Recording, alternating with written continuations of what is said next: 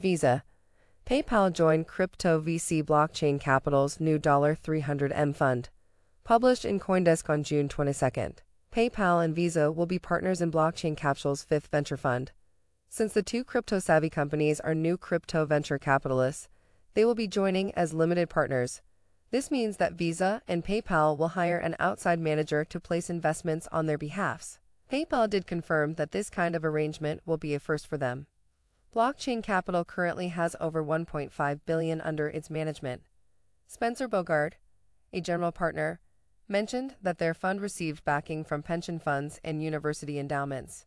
Bogart also stated that the payment giants are excited to expand their investment opportunities but need guidance. PayPal crypto lead Jose Fernandez DuPont mentioned that investing in blockchain capital's fund will allow PayPal to engage with entrepreneurs pushing digital currencies into the future. DuPont confirmed that PayPal would soon allow people to transfer crypto to and from other wallets. Unfortunately, DuPont could not offer specifics regarding time.